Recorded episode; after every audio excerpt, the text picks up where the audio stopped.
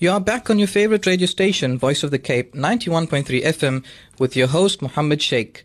In our book reading segment this week, we learn more about Sheikh Ahmed Deedat, rahimahullah, from the biography Ahmed Deedat, The Man and His Mission, a biography written by Professor Goolam Vahed.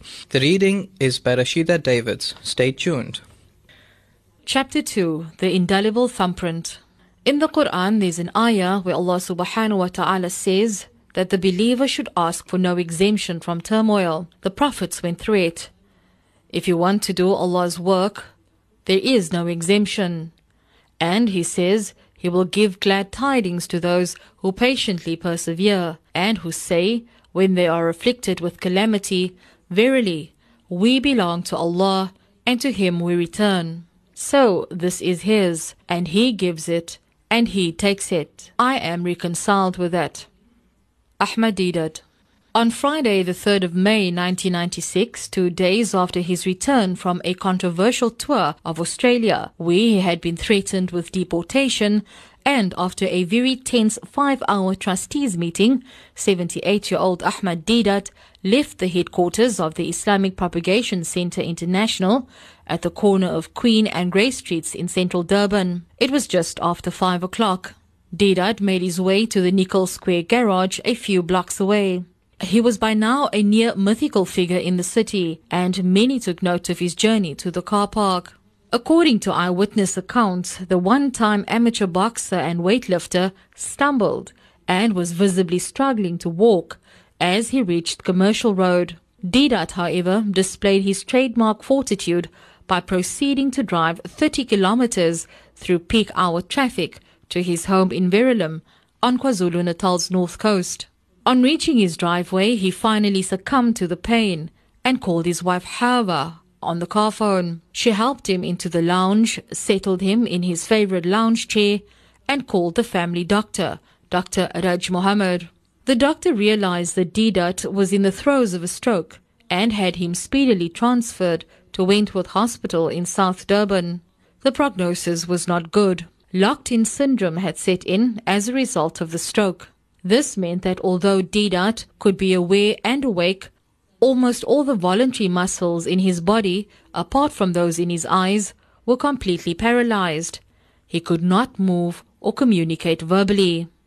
Abdul Karim, a member of the Bin Laden family in Saudi Arabia, who had contributed liberally to the I P C I coffers, flew to Durban in his private jet to spend an hour with Deedat. He promised that no expense would be spared to provide the best available medical care.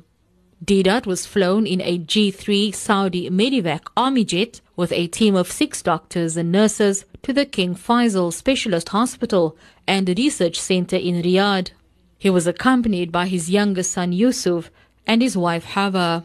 Deedat was met at the airport by Saudi officials and the head of South Africa's mission in Riyadh, Qarth Frislar. Yusuf Deedat later told reporters that the Arabs regarded it as the mother of all honors to care for my father, who in their eyes is a soldier of Islam.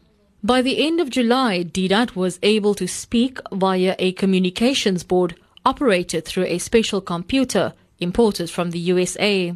As he could not sign checks, local banks accepted his thumbprint. Deedat was visited by diplomats, lawyers, scholars, teachers and students. Nelson Mandela, South African president at the time, was one of the many leaders to send greetings.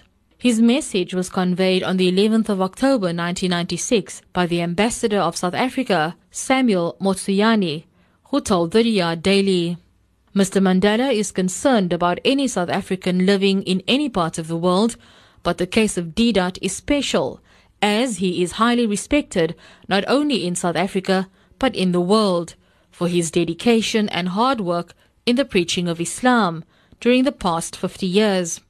I was also excited by the warm welcome extended to me by Sheikh Deedat. Deedat presented the ambassador with a thumbprint copy of The Choice, an anthology of his key works.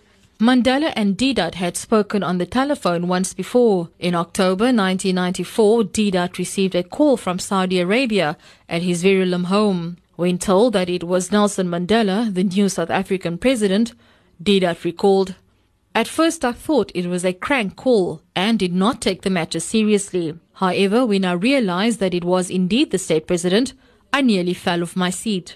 Mandela, who was on an official visit to Saudi Arabia, told Deedat that wherever he went, people asked whether he knew Mister Deedat. He suggested that they meet on the sixth of November nineteen ninety-four during Mandela's visit to Durban.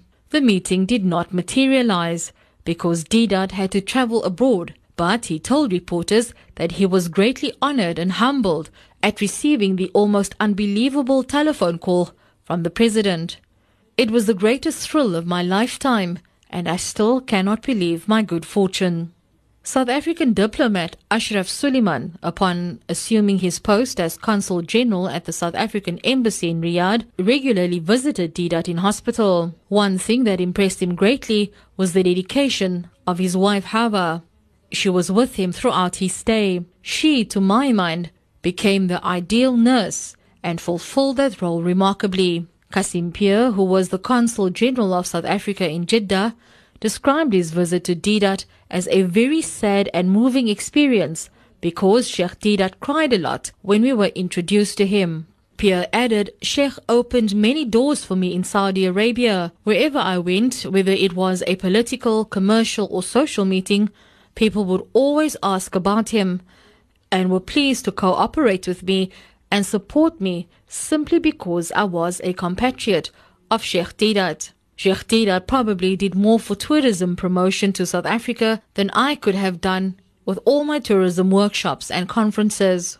Deedat returned home after spending approximately nine months in Saudi Arabian hospitals. Many of his followers found it hard to reconcile the image of a bedridden Deedat at his modest Verulam home with the colossus who was a familiar figure across the Muslim world. His spirit remained buoyant, however, and is perhaps best summed up by the Quranic verse that he asked to have fixed to his bedside mirror and which remained there until his death. "And remember Ayub when he cried to his Rabb, 'Truly distress has seized me, but you are the most merciful of those who are merciful.'" Surah Anbiya, verse eighty-three. Deedat remained in command of his mental faculties, and he held conversations by blinking his eyelids at an alphabet board to form words. His memory was excellent to the end.